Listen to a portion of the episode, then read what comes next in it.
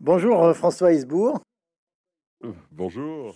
Alors il, y a Obélix qui est tombé dans la potion magique quand il était petit, puis il y a François Hesbourg, euh, fils d'un diplomate euh, luxembourgeois, Georges Hesbourg, né à Londres, qui est tombé dans les relations internationales quand il était petit, lui aussi, si je puis dire. Euh, vous avez débuté votre carrière de, de votre propre carrière de diplomate de carrière à votre sortie de l'école nationale d'administration en 1977 en intégrant euh, au Quai d'Orsay un service déjà orienté euh, vers la prospective et les relations internationales, le très fameux CAP, Centre d'analyse et de prévision. Et puis vous appartenez euh, à la promotion André Malraux euh, de l'ENA. Je ne vais pas énumérer toutes les fonctions qui ont été les vôtres, ni les think tanks et autres sites d'études stratégiques auxquels vous avez participé, présidé, ou que vous honorez encore aujourd'hui de votre expertise qui est très grande en matière de relations internationales ou de polémologie, comme on dit, la science de la guerre. Vous avez publié votre premier ouvrage en 86 avec un co-auteur, Pascal Boniface. Vous ne vous êtes pas contenté d'observer, d'analyser, vous avez aussi agi et avez été, par exemple, conseiller du ministre de la Défense, si mes informations sont bonnes, Charles Hernu, de 81 à 84. Je précise que vous n'avez pas quitté l'hôtel de Brienne pour les mêmes raisons que lui.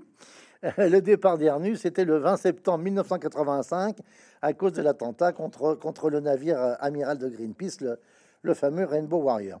La liste de vos, de vos derniers ouvrages euh, cette dernière décennie, euh, je mets à part le livre très personnel publié chez Stock en 2019, c'est Étrange nazi qui sauva mon père. Cette liste donc pourrait faire non pas un cadavre exquis, mais une sorte de chapeau introductif au livre que nous allons présenter ensemble. La fin du rêve européen, Secrètes histoires, la naissance du monde moderne, Comment perdre la guerre contre le terrorisme, Le temps des prédateurs, la Chine, les États-Unis, la Russie et nous, Retour de la guerre en 2021, prémonimo- prémonitoire. Et nous voilà donc aujourd'hui en 2023, les leçons d'une guerre, hein, avec euh, un vrai faux bandeau qui dit ceci l'Ukraine, la Russie, l'Asie, les États-Unis et nous. On serait tenté de, dire par rapport à votre sous-titre de 2020, on prend presque les mêmes et on recommence. Euh, je précise que les trois derniers ouvrages mentionnés ont tous été publiés, comme celui dont nous allons parler maintenant, chez Odile Jacob. Alors, votre livre se présente sous la forme de dix leçons organisées en trois grandes parties prémices et permanence, transformation, euh, quatre leçons, euh, et puis deux dernières leçons regroupées dans une troisième partie intitulée prospective. J'indique, parce qu'il s'agit là d'une belle initiative éditoriale, à la fin de plusieurs de vos leçons, on peut lire sous la forme de cours encadrés un focus sur un point particulier, signe d'un souci pédagogique constant chez vous dans cet ouvrage comme euh, dans les précédents. Alors, euh, je n'ai pas souhaité débuter notre échange par votre introduction, pardon, c'est un côté un peu peut-être iconoclaste d'une quinzaine de pages. Nous allons y revenir bien sûr rapidement. J'ai relevé page 181 à la toute fin de votre livre, dans votre leçon numéro 10, la phrase suivante. La transformation de ce conflit en une troisième guerre mondiale sur le modèle des deux précédentes n'est certes pas inévitable, mais elle est imaginable. Page 181. Pour un expert de, géopolitique tel que vous, au fait des questions stratégiques depuis près de 45 ans, avez-vous connu une situation aussi dangereuse pour le monde que celle qui se déroule euh, depuis le 24 février 2022, François Hesbourg Je vais donner euh, deux réponses à une question, à celle que vous venez de poser. L'une qui est celle de l'analyste et l'autre qui est celle de l'individu. Et l'analyste, euh, lui, dira, euh, ce n'est pas la situation la plus dangereuse, euh, celle de la crise des fusées de Cuba en 1962 euh, était euh, nettement euh, plus mortifère dans son potentiel. Et on sait aujourd'hui, euh, longtemps après la crise elle-même, qu'on était passé encore plus près du gouffre qu'on ne le pensait à l'époque. Mhm. Et alors, la réponse personnelle est directement liée à celle de l'analyste. Et j'avais euh, j'avais euh, tout juste euh, euh, passé mes 12 ans euh, à l'époque, je vivais avec mes parents à Washington. Et pendant la crise des fusées de Cuba, on ne savait pas si on allait passer le week-end. On ne savait pas si on allait euh, vivre l'apocalypse dans les 24 ou 72 heures euh, du sommet euh, de, la crise. Ça, ça marque. Hein. et ça a aussi une influence sur ce que je peux appeler ma vocation, hein, puisque dans mes différentes fonctions, je me suis toujours intéressé, occupé des affaires stratégiques. La crise des fusées de Cuba y a été, en l'occurrence, pour euh, pour beaucoup. Et elle, et elle recèle évidemment euh, une leçon parmi d'autres, euh, c'est qu'il faut parfois beaucoup de temps pour savoir ce qui se passait réellement. Et non pas parce que c'est forcément caché, mais tout simplement parce que les centres d'intérêt évoluent avec le temps, L'ouverture des archives, bien entendu, euh, se fait euh, à un rythme de, sénateur. Euh, mais dans le cadre des fusées de la, crise des fusées de Cuba, on a appris seulement 30 ans plus tard, littéralement 30 ans plus tard, lors d'un colloque entre anciens acteurs américains et anciens acteurs soviétiques de la crise, et qu'il y avait des données euh, tout à fait majeures qui avaient échappé à l'époque hmm. aux principaux acteurs, c'est-à-dire euh, les Américains comme les Soviétiques croyaient avoir une bonne connaissance de ce qui était en train de se passer, alors qu'en fait, leur euh, intelligence, à, la fois dans le sens classique français du, hmm. terme, et anglais, et anglais, mais aussi dans le sens anglais du terme, c'est le renseignement, en, anglais c'est dit intelligence, et qu'en fait la, la, connaissance était euh, limitée et, et avec euh, une augmentation correspondante des risques euh, d'erreur de, de manœuvre. Et il a fallu ensuite attendre encore quelques années de plus pour, pour connaître un incident qui est maintenant euh, très célèbre, qui est dans tous les, euh, tous les livres d'histoire de la guerre froide, euh, l'histoire du sous-marin russe, soviétique plus exactement, qui se fait grenader par des grenades d'exercice par l'US Navy, mais quand vous êtes dans le sous-marin, vous ne savez pas que ce sont des grenades d'exercice. ça fait le même genre de bruit. et vous avez l'impression que la guerre a commencé. Et à ce moment-là, euh, étant dans l'incapacité de vous mettre en rapport avec euh, vos chefs à Moscou, avec le centre, et vous êtes vous êtes obligé mmh. de décider si oui ou non vous allez utiliser mmh. la torpille nucléaire mmh. que vous avez à bord. Et s'ensuit la discussion entre les trois personnes euh, habilitées à prendre cette décision dans le sous-marin et le vote, puisque c'est une sorte de vote, va se faire à, deux contre un pour ne pas utiliser la torpille.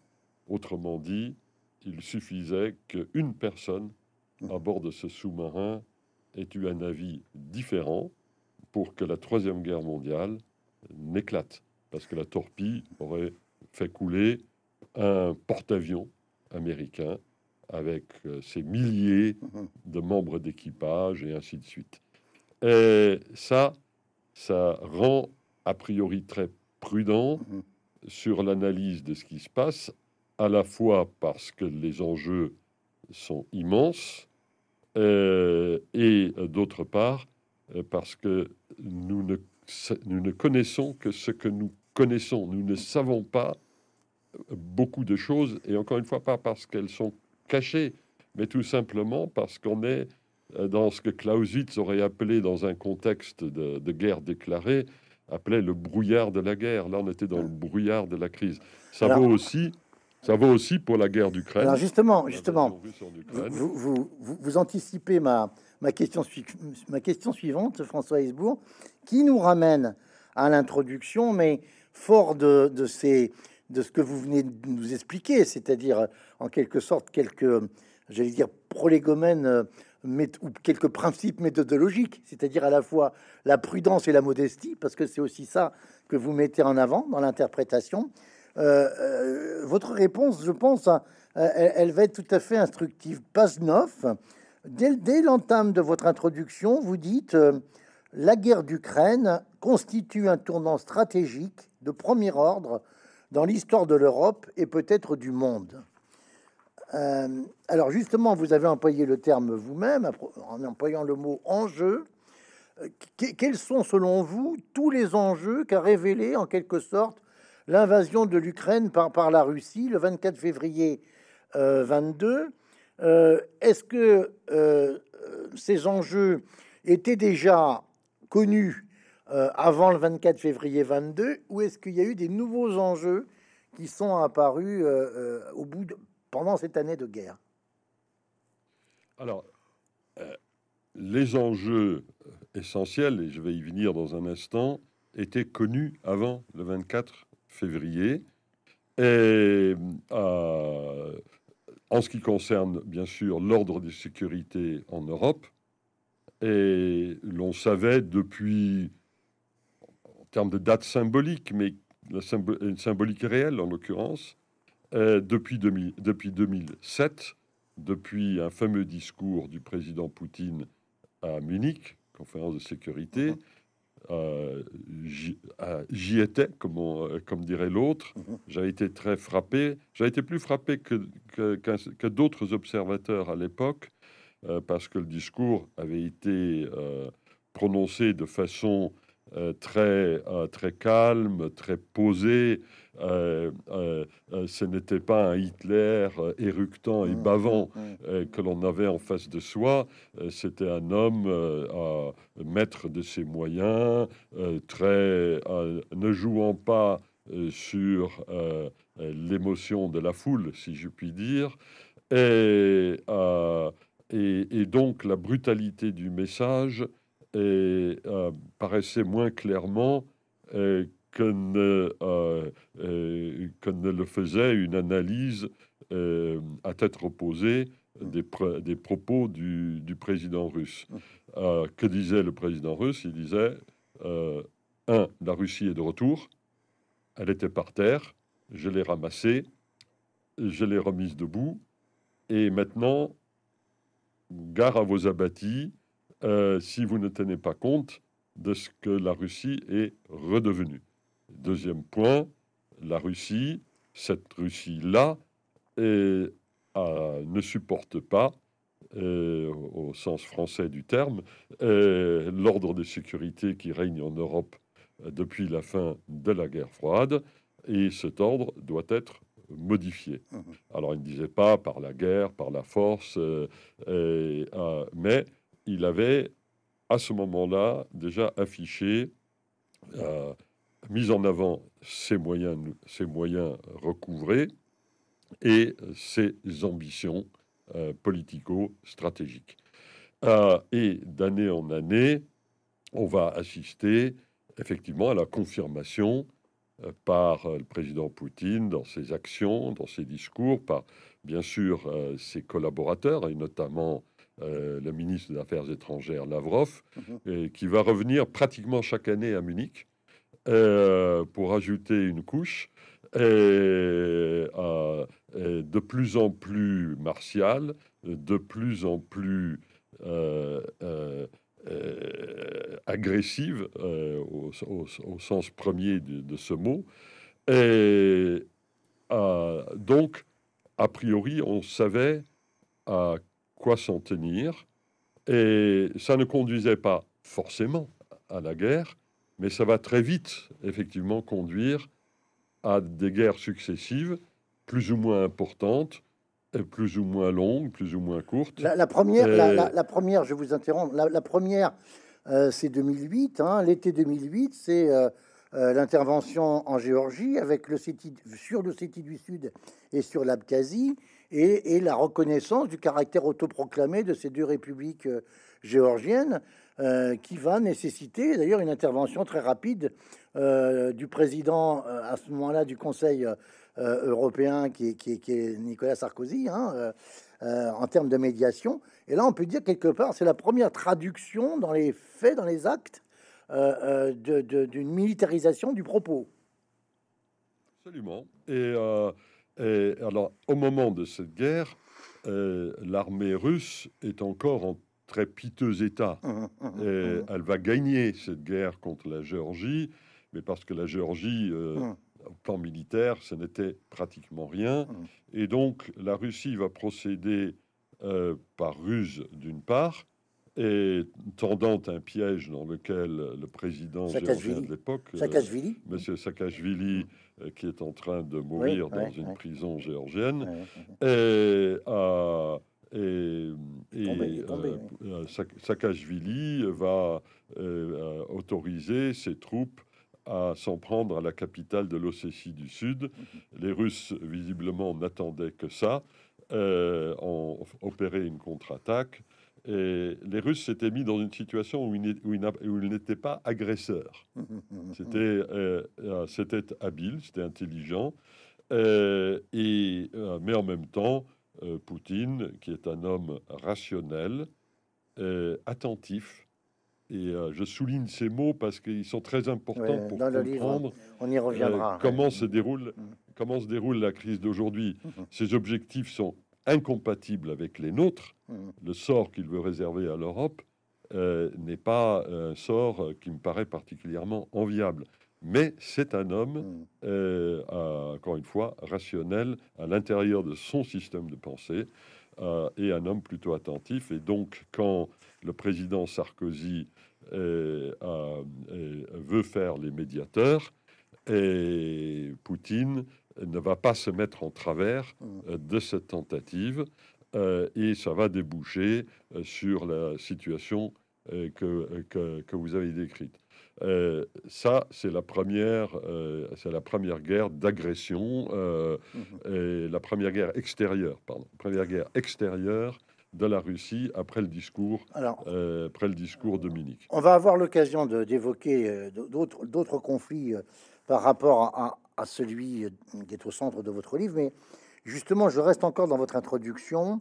Euh, vous, écrivez que, que, du côté russe, il était prévu que le but de guerre serait atteint le quatrième jour, avec la chute annoncée de Kiev et l'élimination du gouvernement ukrainien, donc euh, accusé d'être des nazis. On connaît, on connaît la, rhétorique. Alors, euh, racontez-nous ce, scénario russe qui était euh, programmé euh, pour que l'on mesure, j'allais dire, le, décalage entre les intentions hein, et le résultat. Parce que euh, on pourrait dire que en termes d'obligation de moyens et en termes d'obligation de résultats, ça n'a pas fonctionné pour, pour Poutine. Qu'est-ce qui s'est passé? Alors, qu'est-ce qui s'est passé?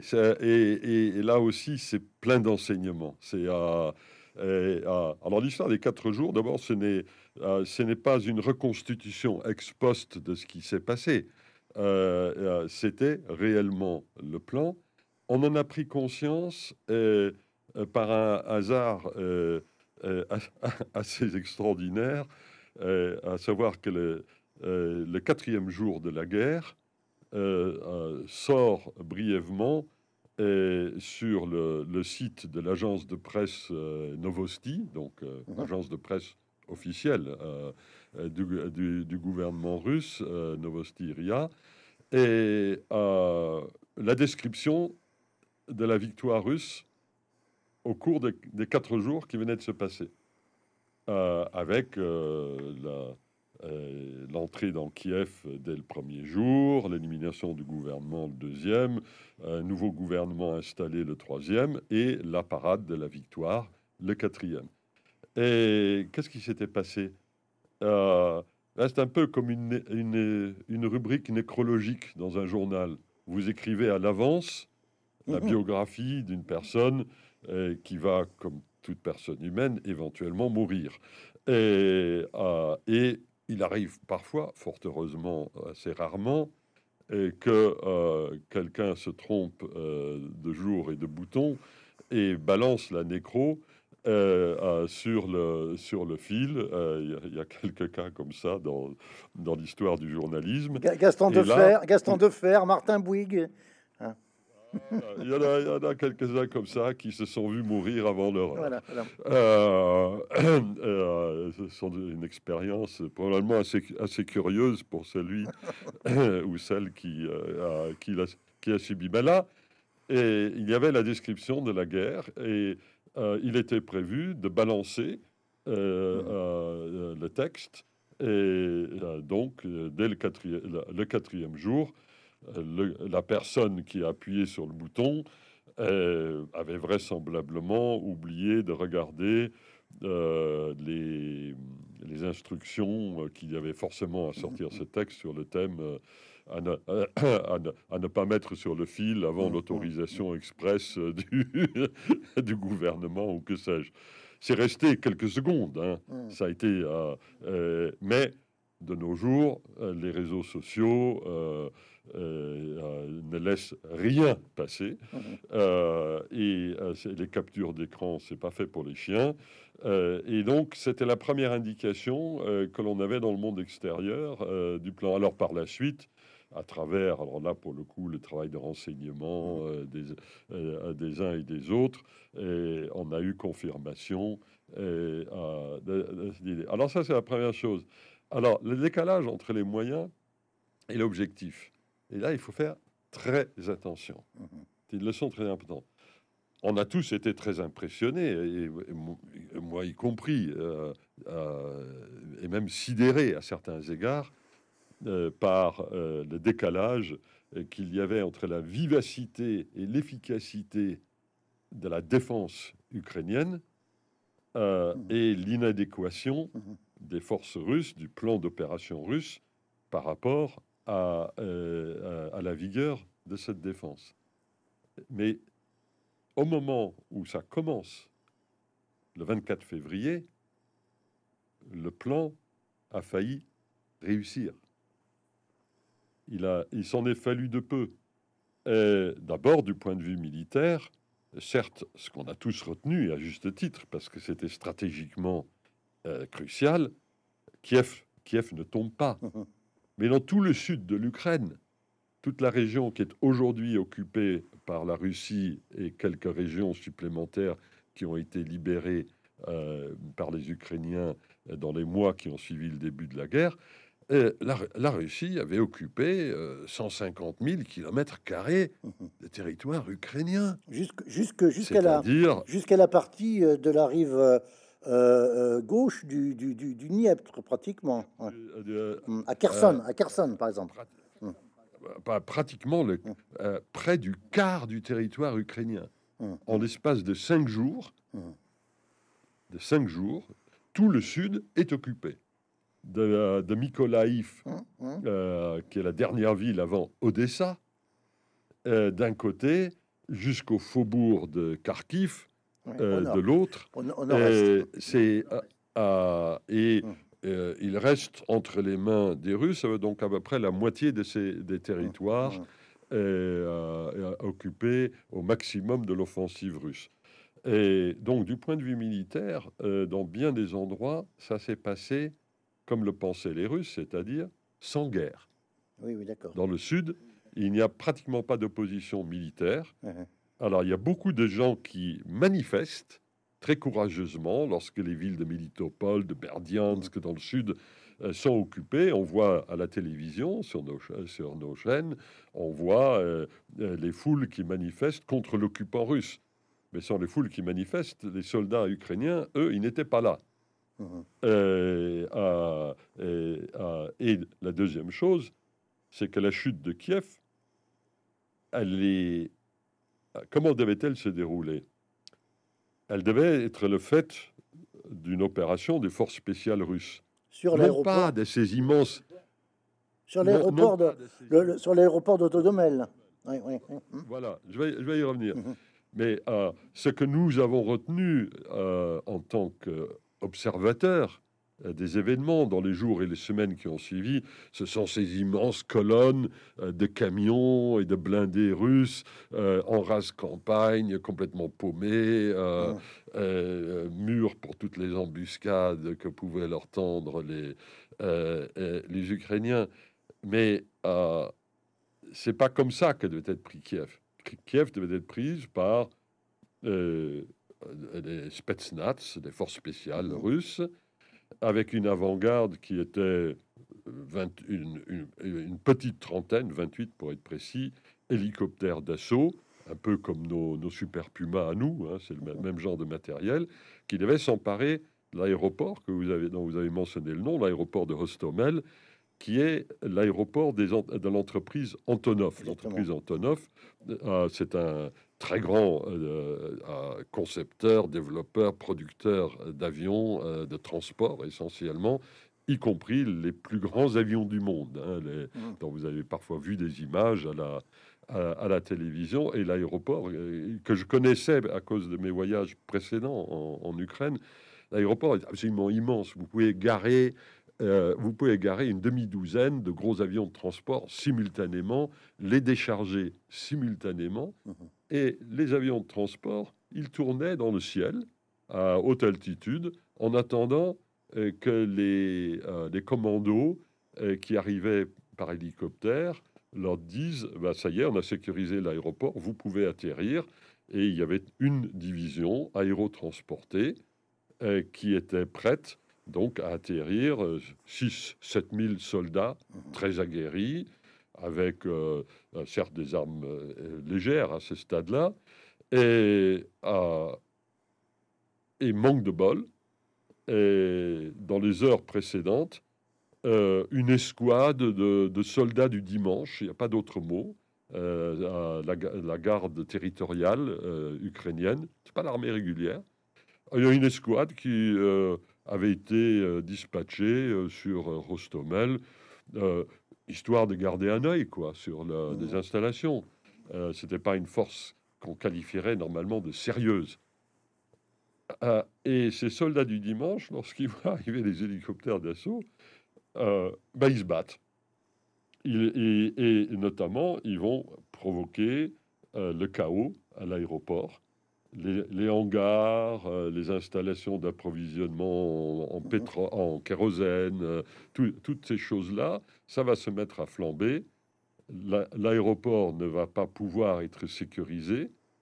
Et les Ilyushin 76, les avions de transport qui tournaient dans le ciel, bah, sont obligés de revenir à leur base de départ en Russie et en, et en Bélarus. Euh, et c'est comme ça que Kiev n'est pas tombé. Mais au moment où les fêtes se passent, 5 heures, 6 heures, 7 heures du matin, euh, les checkpoints euh, autour de Kiev n'étaient pas encore armés. les dents de dragon et autres obstacles anti-chars n'ont pas été déployés. Et Kiev n'était pas en état de défense. Mmh, mmh, mmh.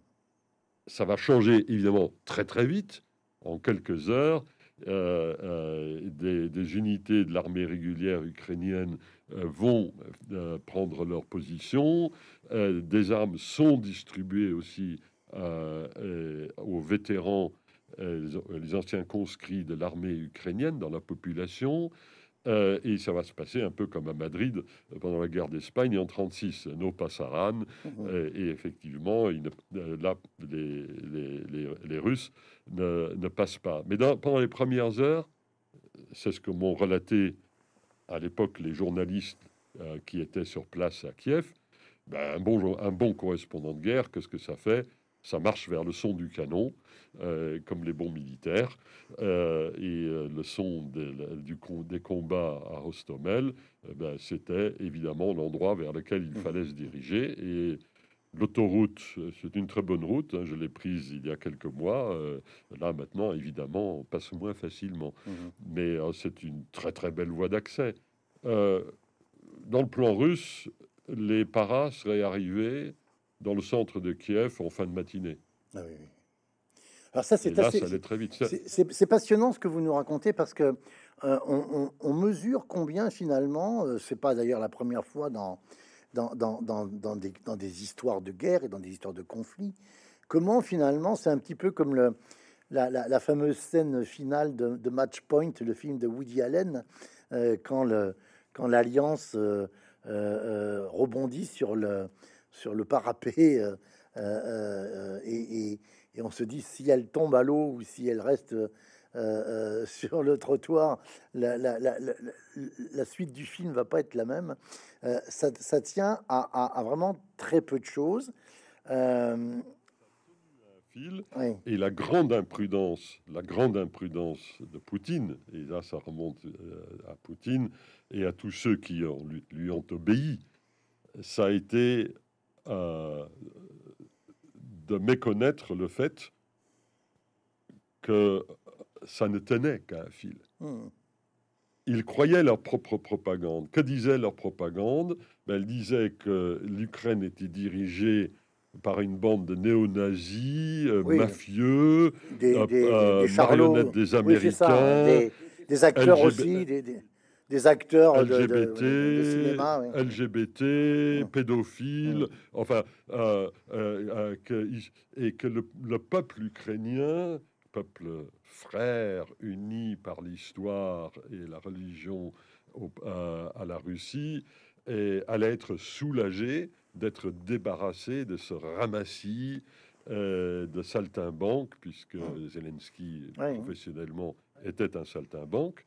Euh, euh, et évidemment, là-dessus, mmh. ils se sont complètement plantés. Alors donc, quand l'opération des forces spéciales échoue, la capitale est sauvée, ben, à ce moment-là, tout d'un coup, les Russes se trouvent face à ce qu'ils n'avaient pas prévu, c'est-à-dire à une guerre.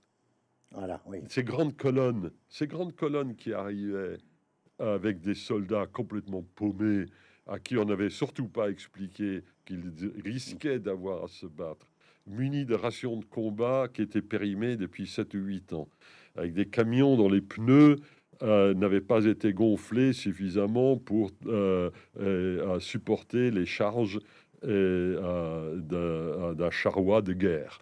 Euh, et ainsi de suite. Et c'était pas une force d'invasion, c'était une force d'occupation. Mmh. Mais à manque de bol, les prétendus occupés n'allaient pas se laisser occuper aussi simplement. Et c'est là où il y a le carnage, parce qu'il n'y a pas d'autre mot. Euh, euh, l'armée russe subit un, carnage invraisemblable. pour moi, en termes de, calamité euh, du commandement euh, et des préparatifs et ainsi de suite de la Russie. pour moi, la comparaison, c'est même pas mai 40 parce qu'en mai 40, il y en a qui font un plan juste euh, et de l'autre côté des alliés qui ont un plan faux. Mais il, il n'y avait pas une absence totale de compétences à tous les échelons. Là, l'incompétence, elle est générale. Elle se, elle, pour moi, elle se compare en termes d'analogie par rapport à notre propre histoire à la campagne euh, de juillet-août 1870, mhm. quand Napoléon III déclare la guerre euh, à, la, suite de la, à la suite de la fameuse dépêche d'Ems. Fameuse dépêche d'Ems, voilà. Mhm. Alors, je, on a... On a Pardon, je, termine vraiment là-dessus. Là, là, c'est ça la guerre. Mhm. C'est-à-dire, ça ne se passe jamais comme prévu. Alors, on, pas linéaire. On va, on, va aborder votre. pour ça qu'il il faut très, très prudent sur l'analyse de ce qui hum. peut se passer.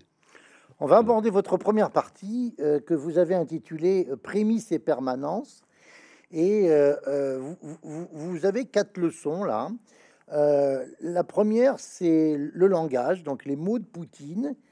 Euh, vous avez une leçon sur la nation et donc sur l'Empire russe, celle que vous appelez les invariants de la guerre, et enfin, quatrième leçon, celle de la dissuasion nucléaire, que vous, que vous définissez, euh, telle l'union jadis pour les partis de gauche, euh, vous dites la dissuasion nucléaire est un combat. Hein, alors, peut-être euh, dans, dans, la première leçon, euh, vous, vous, vous, définissez ce que vous appelez euh, le poutinisme et vous le, vous le définissez, j'allais dire, un peu à la manière de, de Lénine, avec laquelle Lénine définissait le, socialisme. Lénine disait les soviets plus l'électricité.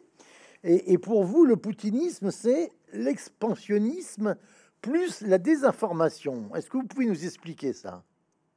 Oui, oh ben, ça je crois que c'est assez, euh, c'est assez simple, je ne m'étendrai pas, euh, pas, pas, pas, longuement. Et euh, la désinformation, c'est-à-dire la, ce qu'on appelait jadis ou naguère la propagande. Hein. on sait le rôle que joue la propagande dans toutes les guerres et depuis très longtemps. Hein, je, remonte aux croisades pour prendre un exemple pratique dans lequel le verbe euh, de, Saint-Bernard euh, sert de vecteur à la mobilisation euh, populaire dans une aventure militaire totalement hors norme, hein, puisqu'il s'agissait quand même d'aller à pied, à cheval et éventuellement en bateau jusqu'en Terre Sainte. Et ça, en soi, ce n'est pas une nouveauté. Ce qui est nouveau, évidemment, c'est l'immédiateté et l'ubiquité euh, des euh, moyens d'information, des supports d'information. Et euh, nous sommes tous exposés aux analyses qui peuvent être faites sur le rôle des, réseaux sociaux et ainsi de suite. Et la Russie fait partie des pays qui ont été en pointe dans l'intégration euh, des moyens d'information nouveaux euh, ou de déformation de l'information euh, nouveau au cours des, de, la, vingtaine d'années écoulées. Mais je, voudrais surtout souligner une chose s'agissant de, de ce chapitre, de cette première leçon, et c'est que il faut toujours écouter les dictateurs. Il faut toujours les lire. Mmh les dictateurs ne s'expriment pas simplement pour le plaisir. Il est important pour les dictateurs que ceux qu'il veut mobiliser ou ceux qu'il veut inspirer comprennent ce qu'il veut. Donc sa, parole, elle a un vrai poids. Mmh. ce n'est pas que du narcissisme, euh, quand euh, Hitler écrit Mein Kampf, et ce n'est pas simplement une distraction euh, qu'il s'autorise dans sa douce prison mmh. après le putsch de, Munich. Et, quand Poutine écrit dans, en juillet 2021, donc 7-8 mois avant la guerre, un long article, une quinzaine de milliers de mots, euh, sur son site internet, euh, kremlin.ru, euh, sur l'unité historique des Ukrainiens et des Russes, c'est pas pour le plaisir. Il décrit ce qui le motive, il décrit quelle est sa vision de l'histoire, et, et, ça, bon, on ne devrait pas avoir besoin de dire qu'il faut prendre au sérieux ce qu'écrivent et ce que disent les dictateurs. Euh, mais c'est encore plus vrai euh, de nos jours, où la capacité du dictateur à projeter euh, ses idées et son langage eh ben, sont les moyens de, l'époque moderne, hein, de, la capacité à se projeter. Ça dire penser que je ferais bien d'éteindre mon téléphone, mon téléphone portable. Je vous, laisse, je, vous laisse le faire, François Isbourg, parce que euh, ça, ça, nous, ça, nous, amène à, la deuxième leçon qui est euh, exactement, je pense, dans le prolongement de ce que vous venez de dire. C'est euh, inspiré de la célèbre, du célèbre titre de la conférence d'Ernest Renan il y a 170 ans en, Sorbonne, Qu'est-ce qu'une nation? Vous dites, que Poutine a, je, je, vous cite, hein, la décision russe d'envahir l'Ukraine est née d'un projet politique néo-impérial, mais la nature de la guerre choisie par le Kremlin est la conséquence d'une certaine vision historique de ce qu'est l'Ukraine et plus fondamentalement encore de la lecture idéologique de ce qu'est une nation. Euh, et là, c'est important parce que on comprend bien que, y compris d'ailleurs dans le cas concret de, de, de ce fameux russe de Kiev, vous savez, ce, ce, ce, royaume euh, au, 8, au, 9e siècle après Jésus-Christ, qui, est un peu considéré comme le, le berceau hein, de, ce qu'on peut appeler la, future Grande Russie. Euh, euh, quelle est la, lecture idéologique de, la nation chez Poutine? Ben, La lecture idéologique de départ, c'est que la nation, elle existe de façon unie, unique et instantanée. C'est pour ça que j'ai appelé ces chapitres Les nations ne naissent pas dans les choux. Euh, une nation n'est pas quelque chose qu'on trouve en se baissant par terre. Une nation est quelque chose qui se construit dans le temps. C'est vrai pour tous les États-nations, c'est vrai pour la France, quand est-ce qu'on peut dire que la France est devenue euh, une nation reconnaissable, identifiable, différente euh, euh, des, autres peuples, des autres terres qui l'entourent Il a fallu des siècles pour ça. Et il en va de même, bien sûr, pour, pour l'Ukraine. Mais pour Poutine, non. Pour, pour Poutine, il y, a un beau jour. pour lui, je crois que s'il avait à choisir un jour, il dirait c'est le débarquement de Saint-Vladimir euh, près de Sébastopol, euh, en Crimée, euh, qui amène depuis Byzance les idées qui vont se traduire par la création de l'orthodoxie mmh, mmh, mmh. lors du grand schisme deux siècles plus tard. Et, et depuis lors, l'Ukraine n'est jamais que le prolégomène de la Russie. Et ça tombe bien parce que. Ce qui est évidemment. Ça, ça, tombe bien parce que Saint, Vladimir, c'est le même prénom que lui en plus, donc euh, ça l'inscrit dans, un, dans, une sorte de continuité euh, euh, filiale. Je dirais Volo, Volodymyr, ah oui, voilà. comme Volodymyr Zelensky. Euh, ah non, Vladimir Volodymyr est un personnage évidemment très populaire et qui est partagé. Euh, il y a d'autres prénoms comme ça dans la chrétienté d'Occident aussi. Euh, et lorsque le, le russe qui vient est bâti, 9e siècle, hein, pour faire court. Et euh, euh, c'est sur toile de fond d'une ville déjà prospère. Kiev est une ville où vont se bâtir euh, dans les, deux siècles suivants les grandes cathédrales qui existent toujours, hein, et, notamment la Laure de Pechersk, qui est en jeu en ce moment même puisque les moines euh, supposés pro-russes qui l'occupent euh, sont supposés vider les lieux à la fin du mois de mars. Mhm.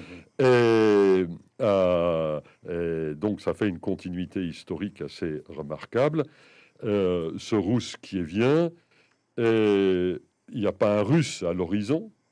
D'ailleurs, les Russes ne vont, eux, s'identifier comme Russes, les Russes de Moscou, de la Moscovie, ne vont s'identifier comme Russes que quelques siècles plus tard. Mhm. Le mot euh, euh, euh,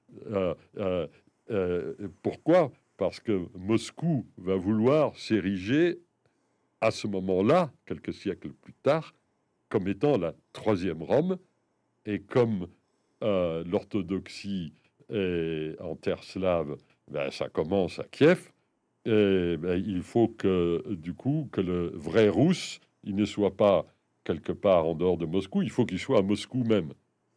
donc le nom de la Russie est un nom lui-même un nom d'emprunt. Et la constitution, la création des nations est quelque chose de très compliqué, et pour l'Ukraine, et pour la Russie, comme pour les autres d'ailleurs aussi. Et ça, c'est pas du tout la vision de Poutine. La vision de Poutine, c'est ah ben c'était le russe, donc le russe, ben, ça veut dire la Russie. La Russie, c'est quoi? C'est Moscou, c'est la Moscovie.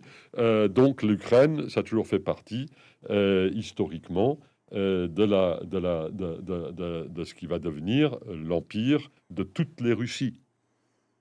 Lorsque du temps des tsars, le tsar était l'autocrate je cite, hein, là, là ce n'est pas moi qui caractérise, tout simplement, il était l'autocrate de toutes les Russies. et et c'est bien cela que le président Poutine veut rétablir.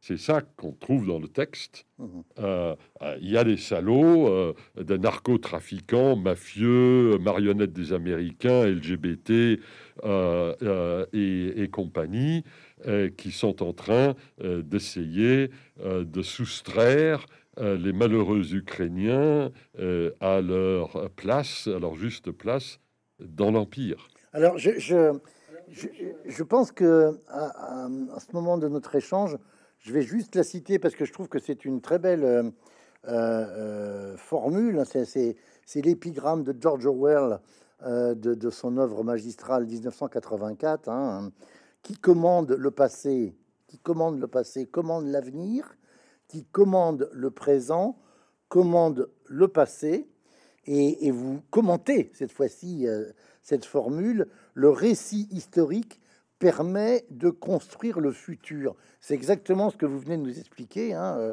euh, euh, François Hesbourg, sur, sur cette utilisation à la fois réelle, mais également reconstruite. Mais là où ça devient un peu paradoxal, c'est que on se rend compte que ce recours à l'histoire, en particulier du côté de Poutine, est, je dirais pas hémiplégique, mais il est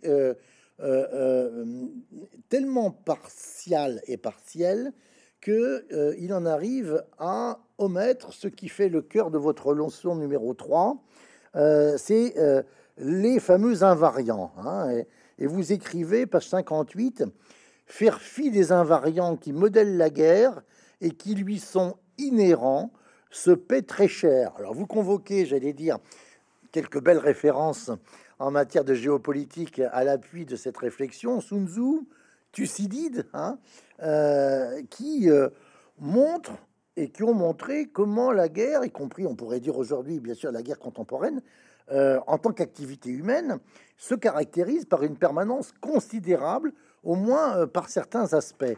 Quels sont, selon vous, les, les invariants que Poutine et les Russes ont manifestement ignorés et qui viennent de ce, et qui se, je veux dire, qui se, auquel ils se, ils se, ils se confrontent euh, euh, depuis un an. Bon, il y a des, il y a des choses très basiques. Euh, ce sont des effets de taille, la géographie, tout simplement. Mhm. L'Ukraine, c'est très grand. C'est grand comme la France. Alors, vous me direz, et d'ailleurs, j'y fais référence dans mon livre, euh, que bah, la taille de la France n'a pas empêché les Allemands de nous envahir euh, de belle manière en 1940. Mmh. Euh, ça peut être fait, mais ce n'est faisable que si l'on se prépare à la, aux imprévus. Et la guerre est imprévue. Ça, c'est vraiment l'un des invariants, c'est précisément l'imprévisibilité mmh. fondamentale. Et la notion que on allait ou que Poutine allait, plus exactement, le 11 c'est Poutine en l'occurrence, que Poutine allait oublier que l'imprévu étant au cœur de l'évolution de toute guerre et de toute grande entreprise de, conquête en tout cas, et, eh bien, il s'est il s'est mis dans une situation où le moindre pépin allait faire tout dérailler. Mmh. Et c'est ce qui arrive à Ostomel le 24 février au matin. Euh, euh, euh, c'est cette incapacité de se projeter dans l'avenir. Et c'est là où on, arrive aussi à une, un, constat, et c'est que bon, Poutine, Poutine est un homme professionnellement qui vient des services services de renseignement. Services de renseignement, et, euh, les services de renseignement ne sont pas caractérisés principalement par le recours à la force. Mhm. Il s'agit d'obtenir des connaissances, éventuellement d'utiliser ces connaissances, mais il ne s'agit pas euh, de défourailler sur le champ de bataille. C'est pas leur, c'est pas leur métier. C'est plutôt l'usage minimal de la force que l'usage maximal de la force. Alors, cette caractéristique-là de Poutine, elle va beaucoup le servir, notamment lors de la conquête de la Crimée. Oui. La Crimée, Avec les fameux petits hommes, pas un les de fameux petits hommes verts là. Non, les fameux petits hommes verts, euh, c'est l'alliance euh, euh, du- du- d'un bon renseignement, parce que là, pour le coup, les. Russes euh, étaient maîtres euh, du- de la bulle de, de l'information euh, en Crimée, et, euh, l'ennemi est démoralisé, l'ennemi de la Russie, qui était le, le gouvernement de, de l'Ukraine en Crimée, euh, est intimidé et quelque part euh, se rend euh, sans même se battre. Mmh, mmh, mmh. Ça, c'est le rêve. Euh, c'est le rêve de tout bon stratège. Ça, là, on est dans Sun Tzu. hein, euh, euh, les, les meilleures, les, meilleures, les meilleures guerres sont celles qu'on n'a pas besoin de mener. Euh, ça, pour la Crimée, ça, ça, avait- ça a été d'une élégance stratégique absolument phénoménale. Euh, c'était, c'était plus élégant même que l'Anschluss de l'Autriche par, euh, euh, mmh. par les Allemands en, en 38. Mais ça commence à coincer, Euh, ça le- commence à coincer dans le Donbass. Dans le Donbass, ça fonctionne déjà nettement ben- moins bien. hein. Oui, mais dans le Donbass, euh, la, la genèse même de ce qui se passe dans le Donbass est, est plus complexe. La, la Crimée, c'est clairement un ordre du Kremlin. Mhm. Euh, à- il s'agit d'appliquer des plans euh, qui étaient prévus de longue date. Ils sont exécutés avec maestria et euh, tout se passe exactement comme prévu. Euh, euh, 100% de réussite par rapport à l'objectif fixé. Euh, le Donbass, ça va être un mélange euh, euh, d'acteurs locaux, Oui. euh, ce qu'on appelait les séparat- ce qu'on appelle les séparatistes, d'acteurs euh, et un peu euh, euh, et, euh, freelance euh, euh, qui opèrent euh, dans les zones un peu noires Mhm. euh, euh, du- de la verticale du pouvoir euh, du, du Kremlin, euh, souvent sans autorisation explicite. Et euh, enfin, c'est quelque chose que je ne Mhm. mettrai pas dans la même catégorie. Par contre, en 2024, euh, à 2022, pardon, Mhm. 24 février, le président Poutine s'est convaincu qu'il n'allait pas y avoir de guerre. Mhm. Et, et pourquoi est-ce qu'il croit qu'il n'y aura pas de guerre? Parce qu'il a une certaine lecture de l'histoire de l'Ukraine Oui. et de la Russie. Et c'est là où le- la- l'article de 2021 est tellement important. Mhm. Et ceux qui avaient lu l'article et qui l'avaient pris, et surtout, et, et ils étaient nombreux, hein, ceux qui l'avaient lu, mais surtout ceux qui l'avaient pris au sérieux, qui étaient beaucoup moins nombreux, euh, et, euh, avaient raison, avaient raison de le faire. Euh, parce que c'est ça qui explique l'échec. Alors c'est euh, d'autant, Et Poutine, et Poutine, et Poutine n'est pas homme de guerre au sens professionnel du terme. Ce n'est pas un militaire de carrière euh, dont le métier est d'essayer de gagner des batailles dans lesquelles il engage euh, euh, les combattants qui sont placés sous ses ordres stratégiques, opérationnels ou tactiques. Ah, et et- et- et- et c'est là où on, on- on- entre dans les limites euh, de la compétence de Poutine. je, vais euh, devoir accélérer et, je suis désolé parce que c'est tellement passionnant qu'on vous écouterait pendant des heures, mais il faut que les lecteurs euh, se plongent dans votre livre parce qu'ils vont découvrir pratiquement, j'allais dire, un peu à chaque fois, à chaque page, des éléments en particulier de mise en perspective ou de comparaison.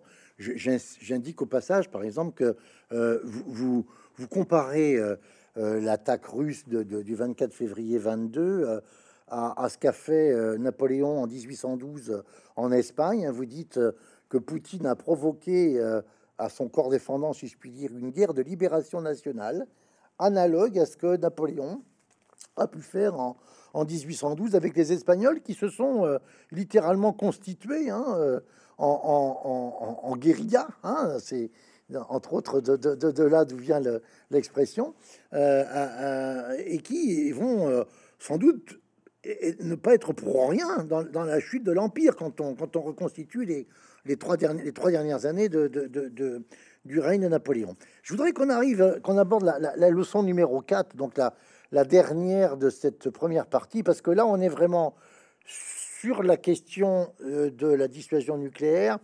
Euh, ça rejoint le tout début de notre conversation, François Hesbourg.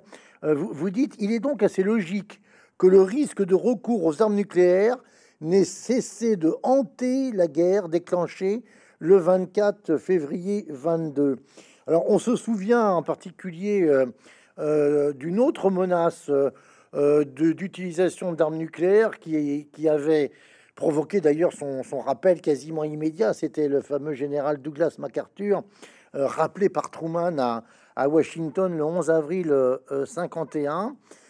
Euh, MacArthur particulièrement, euh, j'allais dire, populaire, celui qui reçoit la capitulation du Japon sur le cuirassé Missouri en, le 2 septembre 45.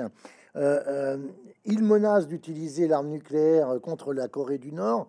Euh, et euh, d'une certaine façon, ça signe euh, la fin de, son, de sa présence sur le théâtre des opérations. Vous évoquiez la crise des missiles de Cuba ou les crises nucléaires de Berlin en, 58 et 62. comment est-ce qu'il faut comprendre les propos de Poutine en matière de, d'utilisation de l'arme nucléaire? Vous dites qu'il faut toujours faire attention aux paroles du dictateur. C'est de l'intimidation, c'est de la gesticulation ou c'est un préavis? Euh, gesticulation euh, sûrement, et instrumentalisation hein, euh, de, de l'arme, préavis certainement pas. D'accord. Et avec une nuance, je reviendrai à l'aspect préavis. mais, bon, l'arme nucléaire, elle existe, et on sait qu'elle existe et qu'elle peut fonctionner depuis qu'elle a été employée pour la première et la dernière fois euh, dans les derniers mois de la, guerre, euh, de la Deuxième Guerre mondiale, Hiroshima, à Nagasaki. Et les problèmes que pose la possession et l'éventuel emploi de l'arme nucléaire, on les connaît depuis cette date. Hum. Et on a cessé d'avoir à euh, se poser toutes sortes de questions à chaque grande crise internationale euh, mais la technologie dont nous parlons, les moyens dont nous parlons, pour l'essentiel, on en a fait le tour depuis très longtemps. Ce n'est pas...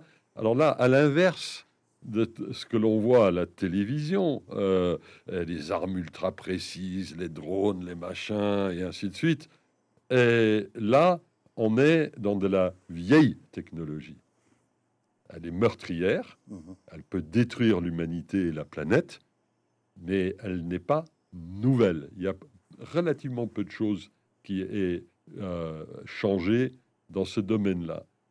Et on a eu, après Hiroshima Nagasaki, on a eu l'expérience quand même d'une grosse quarantaine d'années de la guerre froide, avec les crises euh, que vous avez mhm. évoquées. Et que nous disent ces crises? Ces crises nous disent que les risques de, euh, de recours à l'arme nucléaire, de façon délibérée ou inadvertante, étaient liés à la nature nucléaire des confrontations concernées. Cuba, ben, c'est la crise des fusées de Cuba, comme son nom l'indique. Euh, Berlin, c'était le risque de confrontation entre des soldats de quatre puissances nucléaires, des quatre puissances occupantes de Berlin, soviétiques, américains, français, britanniques. Et, euh, autre crise que je n'évoque pas dans, mon livre, euh, celle de la guerre du Kippour, 1973, où à un moment donné, les Américains signalent aux Soviétiques ah, écoutez les gars, faites gaffe, euh, là, vous allez trop loin. Et euh, ils ouvrent les, portes en béton des silos. silos de fusées pour que les satellites soviétiques les voient. bien que c'était que c'était pas du flanc. Et là, pourquoi est-ce que les Américains faisaient ça? Parce que les Américains pensaient, et euh, je ne sais toujours pas d'ailleurs si c'était à tort ou à raison, que les Soviétiques étaient en train de vouloir transporter des armes nucléaires tactiques en Égypte. Euh, donc toutes ces crises avait une toile de fond directement nucléaire. Aucune de ces crises, eh bien, aucune, n'était liée à la politique suivie en matière de transfert d'armement, euh, en matière de coopération sans engagement direct des forces euh, à des États nucléaires dans les différentes crises. La guerre, la guerre du Vietnam ne donne pas lieu à une crise euh, nucléaire. les guerres du Moyen-Orient, en dehors de celle du Kippour, non plus, et ainsi de suite. Et tout ça, on l'a oublié au début de la guerre d'Ukraine, ben d'abord, on constate que aucun chef d'État européen, et c'est tout à fait normal parce que c'est le temps qui passe, c'est la condition humaine, n'a eu, n'a exercé de responsabilités euh, pendant la guerre froide. La mmh guerre froide, elle s'est arrêtée il y a un tiers de siècle. Hein. Mmh et c'est la, pratiquement la vie professionnelle d'un homme. Moi, moi, je suis suffisamment vieux pour avoir des souvenirs liés à des problèmes se posant pendant la guerre froide. Mais j'ai dépassé l'âge de la retraite, quel que, quel que, soit le sort de, de la réforme actuelle, je l'ai passé depuis un certain temps. Et c'est vrai pour euh, à peu près toutes les personnes. Il n'y a qu'une personne au niveau suprême qui ait des souvenirs professionnels d'exercice de responsabilité de la guerre froide, c'est Biden. Biden, C'est Biden. Mm. Mais Biden s'est laissé, s'est laissé obséder par, elle s'est laissé obséder par le souci, et on le comprend d'ailleurs, de ne pas faire comme Obama, qui avait dit, euh, qui avait dit à Bachar al-Assad, si vous utilisez des armes chimiques, mhm. euh, nous allons intervenir. Et puis le jour où Bachar utilise des armes chimiques et, tue quelques centaines euh, de civils dans sa propre capitale, euh, Obama finit par dire ben non, euh, et quatre heures avant le top départ de nos propres avions, puisque la France allait participer à cette opération, quatre heures avant, il y a Obama qui téléphone au président Hollande à l'époque, on dit ah ben finalement non, lui est pas, etc. Alors euh, Biden voulait éviter de se mettre dans cette situation, et du coup Biden n'a pas arrêté au début de la guerre, n'a pas arrêté de dire ce qu'il ne ferait pas. Alors quand vous dites à Poutine ou à un autre belligérant, ce que vous n'allez pas faire, vous lui, vous lui décrivez grosso modo quelles sont les bornes à l'intérieur duquel, euh, desquelles il peut opérer. Au début de la guerre, on dit on ne va pas transférer des armes dites offensives à l'Ukraine. Donc pas de canons, pas de blindés. Et puis euh, tout ça parce qu'on considérait que ah, ça allait provoquer l'escalade et que l'escalade elle avait des risques nucléaires. On finit par constater qu'il n'en est rien et on finit, mais un peu tard, euh, par dire ben oui, on va livrer les armes offensives, on a livré les, canons César, on l'annonce à la mi-avril, on exécute ça au, mois de juin.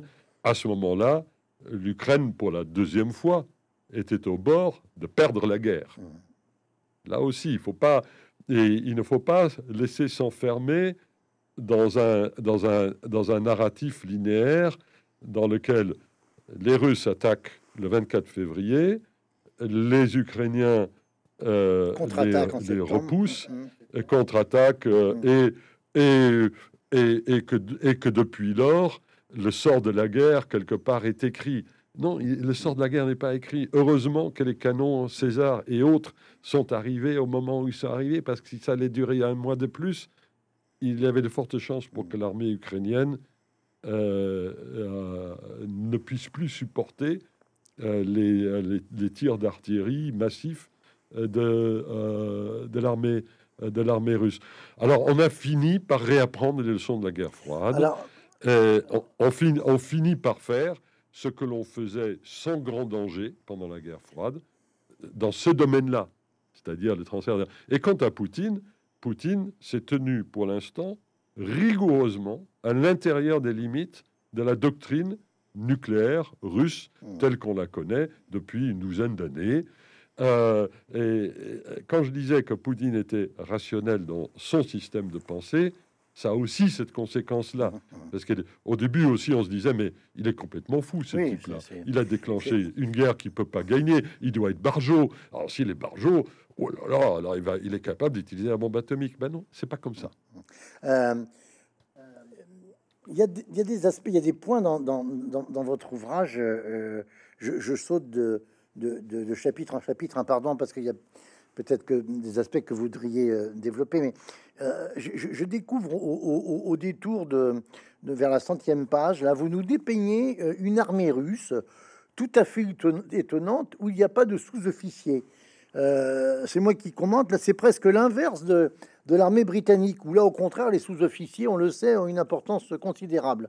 Dans l'armée russe, écrivez-vous, euh, quand un gradé meurt au combat, c'est plutôt son supérieur, voire son général, qu'il remplace, ce qui, explique le, grand nombre d'officiers supérieurs euh, euh, morts au, combat dans cette guerre.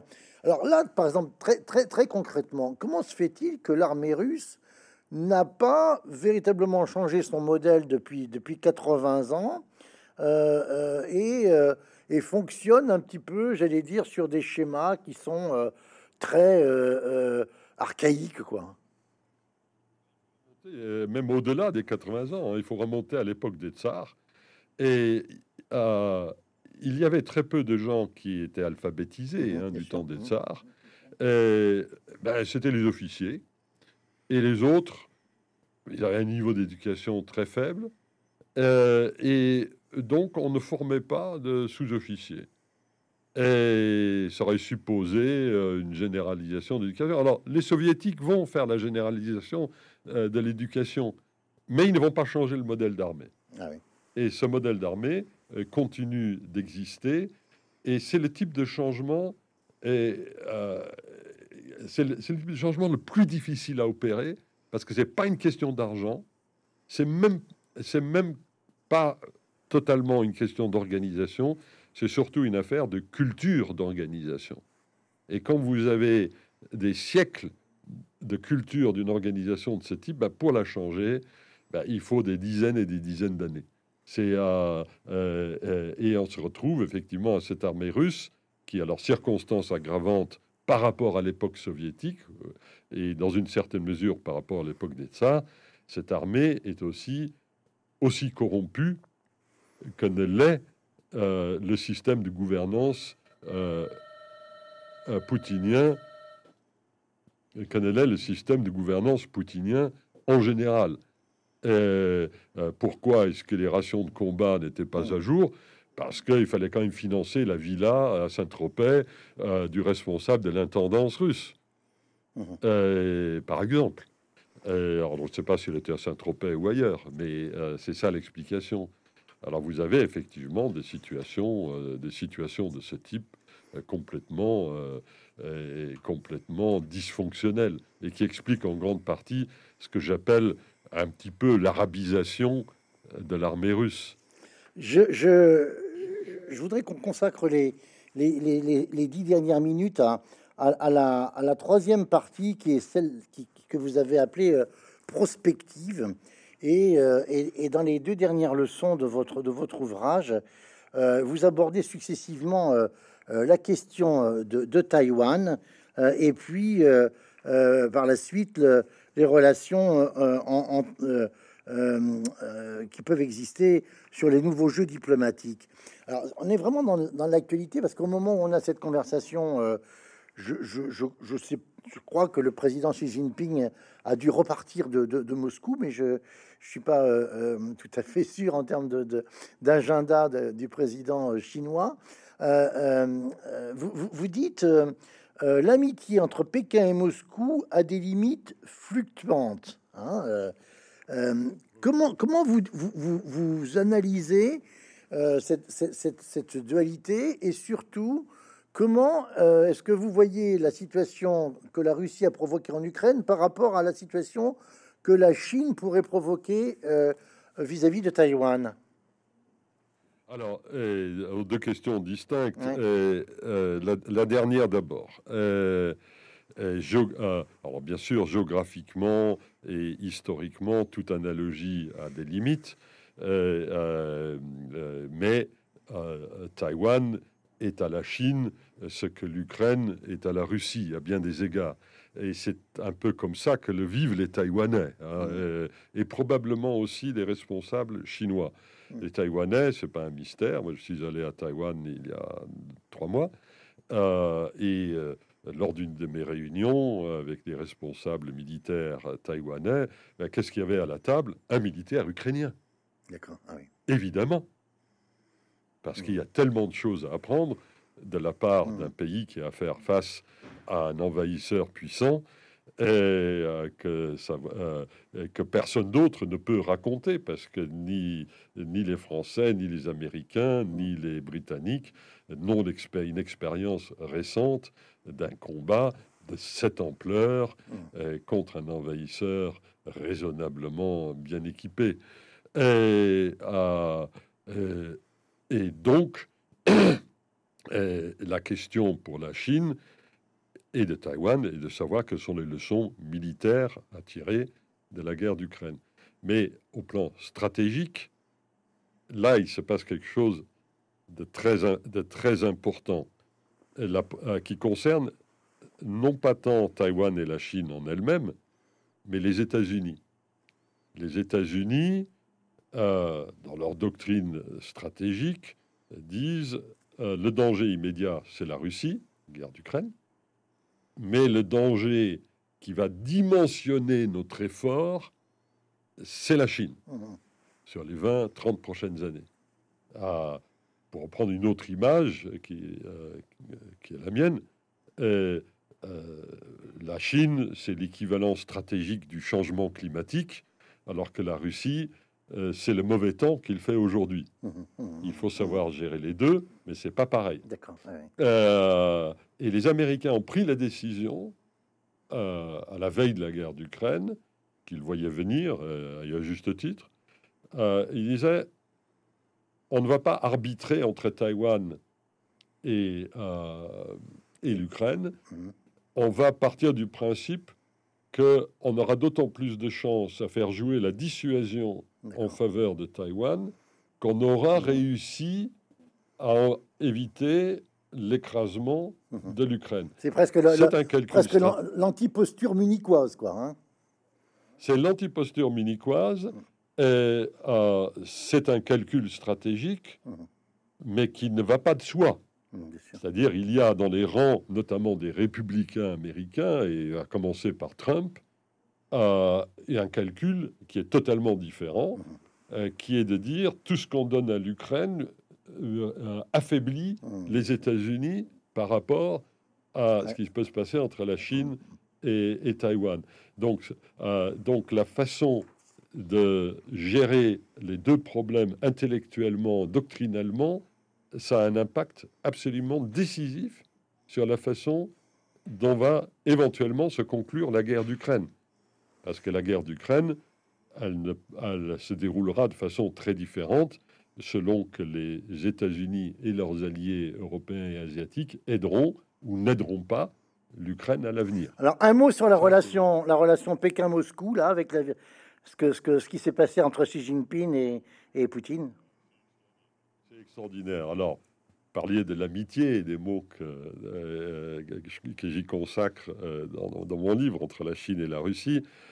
Eh bien, euh, euh, au terme de la visite de Xi Jinping, qu'est-ce qu'il y a? Ben, On ne parle plus de l'amitié sans limite entre les deux pays. C'est pas au communiqué. Donc, lorsque Poutine et Xi Jinping se rencontrent le 4 février de l'année dernière, donc trois semaines avant la guerre, euh, où a été scellé le pacte sans limite, ben, alors c'est assez vite aperçu qu'il y avait des limites, et maintenant les limites, elles sont tellement étroites euh, que euh, elles ne figurent plus au communiqué. C'est pas bon signe pour Poutine. Et deuxième élément, toujours dans le non-dit, parce que dans les communiqués, ce qui est souvent plus Mm. important que ce qui y figure, c'est ce qui n'y figure pas. L'intertextualité. la. Chine, voilà la contextualité. La Chine, euh, bien sûr, la Russie s'engage à, à- vendre euh, encore plus de gaz et de, pétrole à la Chine que naguère. Euh, c'est ce qui arrange les deux pays. Mais il n'est plus question d'un accord d'égal à égal, dans le communiqué en tout cas, entre la Chine et la Russie pour bâtir les gazoducs nécessaires pour acheminer en quantité le gaz russe vers la Chine.